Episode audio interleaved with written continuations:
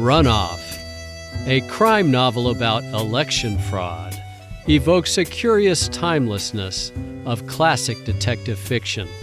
A noir gem, says Mystery Scene magazine. Find it in ebook or trade paperback wherever books are sold. In this podcast, it's read by author Mark Coggins. Learn more about Mark and his other novels at markcoggins.com.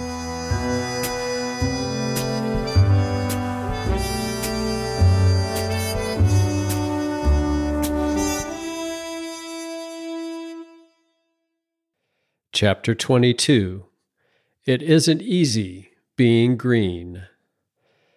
The guy on the reception desk at Padilla Election Headquarters had his nose buried in the big book of science fiction.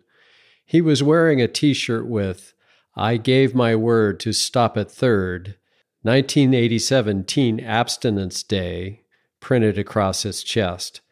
My guess was he'd been thrown out at first more times than not.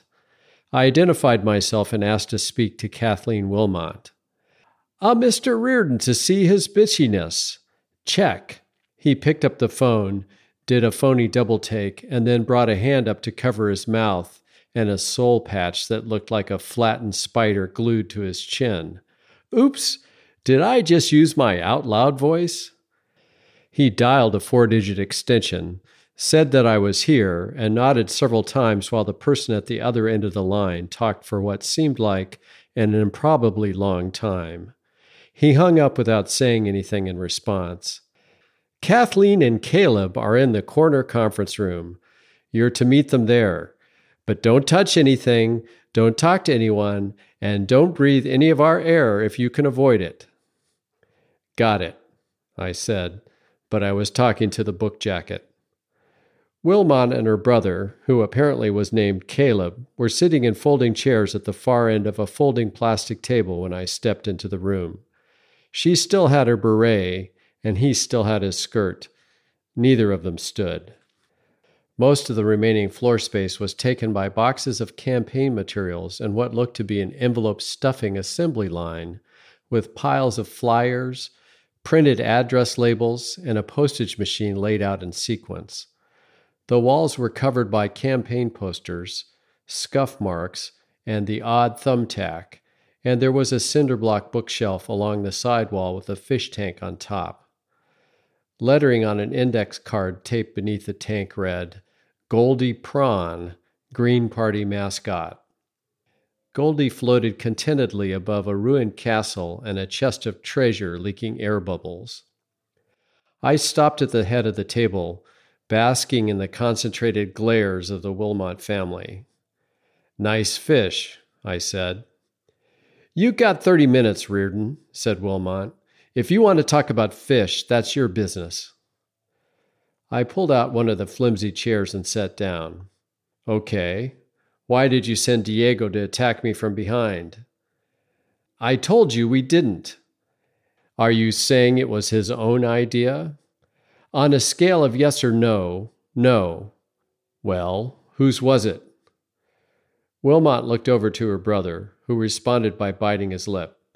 She turned back to me. Ralph Wood.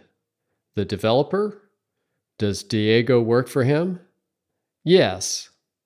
But I saw Diego guarding the door at the new college rally. What's he got to do with the campaign? Wilmot pushed back against her chair, provoking a loud creaking noise. He's a volunteer. A volunteer who takes orders from somebody else.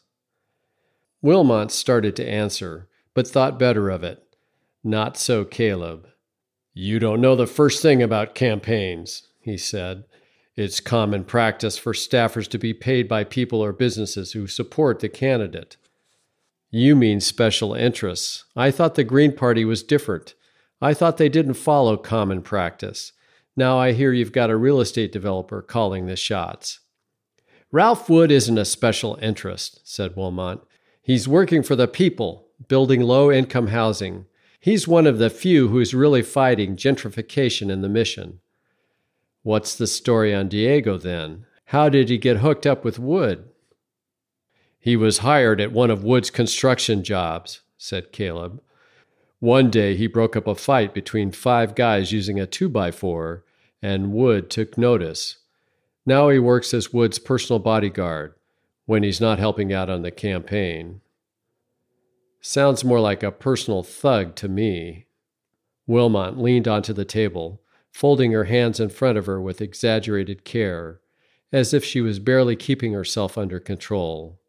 What do you want, Riordan? We know you work for Lenora Lee. I want to find out who fixed the election. Nobody fixed the election. You and Lee are trying to throw dust in everyone's eyes.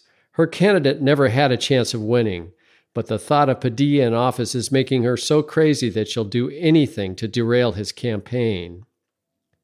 I fished one of the paper rolls out of my pocket. This is a signed audit trail from an electronic voting machine in a Chinatown precinct. It shows voters there, at least, picked Chow over other candidates. Whoever rigged the election replaced it with a phony roll and tried to destroy the original. But as you see, they didn't quite succeed. I'm turning this over to the authorities. Once I do, the election will be blown wide open. Wilmot shook her head. Go ahead and give it to the authorities. I don't believe it's proof of anything. Even if it is what you say it is, you'd still have to show that the votes on it are different than the official results. It wouldn't surprise me if Chow carried at least one precinct. And there's nothing to show someone replaced it with a phony. You probably stole it out of the election director's office. After all, you are the one who found him murdered.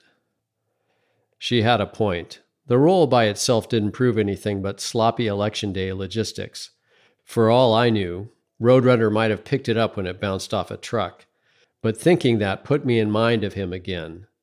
Who's Roadrunner? I asked. A cartoon character, or the New Mexico state bird. Now I know you're throwing dust. Let's get this straight. Nobody fixed the election, and no person, animal, vegetable, or flightless fowl at this campaign even attempted it.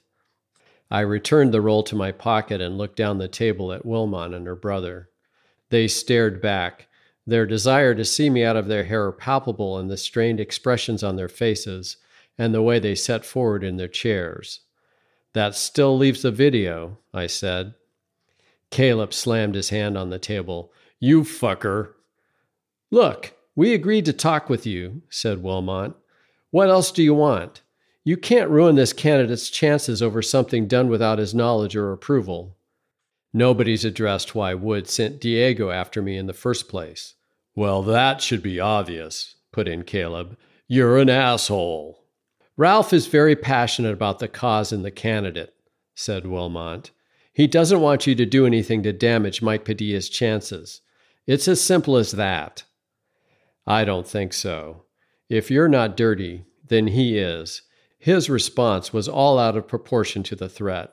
Something else is going on. Find out if he was involved in fixing the election or I'm releasing the video. Wilmot came out of her chair and clenched her hands in front of her, shaking with rage. Her face was as red and contorted as a newborn's. You're delusional. No one fixed the election. Period. She paused, seeming to realize how overwrought she appeared, and lowered herself back into her chair. Besides, you can't prove a null hypothesis. I have no way of convincing you he didn't do it. All I can do is find evidence that he did, which would be much worse than having the media get hold of the video. Do the legwork, report back, and convince me you've made a good faith effort, and I'll let you off the hook. Wilmot curled her lip over her upper teeth like she was going to spit them out. Caleb stared morosely into his lap. Start by looking at Wood's ties to Faro Collective, I suggested. Wilmot started to say something, but she was distracted by movement behind me. I twisted around to see Mike Padilla and Ralph Wood walk into the room, all smiley and buddy buddy. Padilla had another of his rumpled suits on. Wood was very pressed in the pant leg and very shiny in the shoes. He had on a gold pinky ring, gold aviator style glasses, and one of those silly wireless headphone sets stuck in his ear. Something about the headset made me hate him even more. The smile dropped from Wood's face like an iceberg calving when he saw me. What's he doing here? I stood and walked to within three inches of him. He quailed like he was expecting me to slug him, but I snatched the headset from his ear and flung it across the room. It bounced off the wall and plopped into Goldie's tank, where it seesawed its way down to the colored gravel at the bottom. Decorating Goldie's pad, I said. I gave him a little shove in the chest, and he toppled back into Padilla, who was wearing an expression like I'd pressed a wad of gum into the family Bible. Don't be a stranger, I said to Wilmot. In particular, don't be a stranger past 3 p.m. tomorrow. If I don't hear from you, I can still make the evening news the day before the election.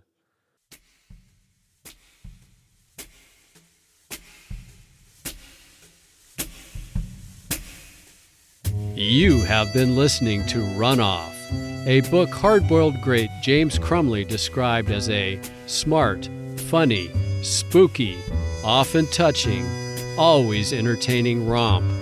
Find it in ebook or trade paperback wherever books are sold.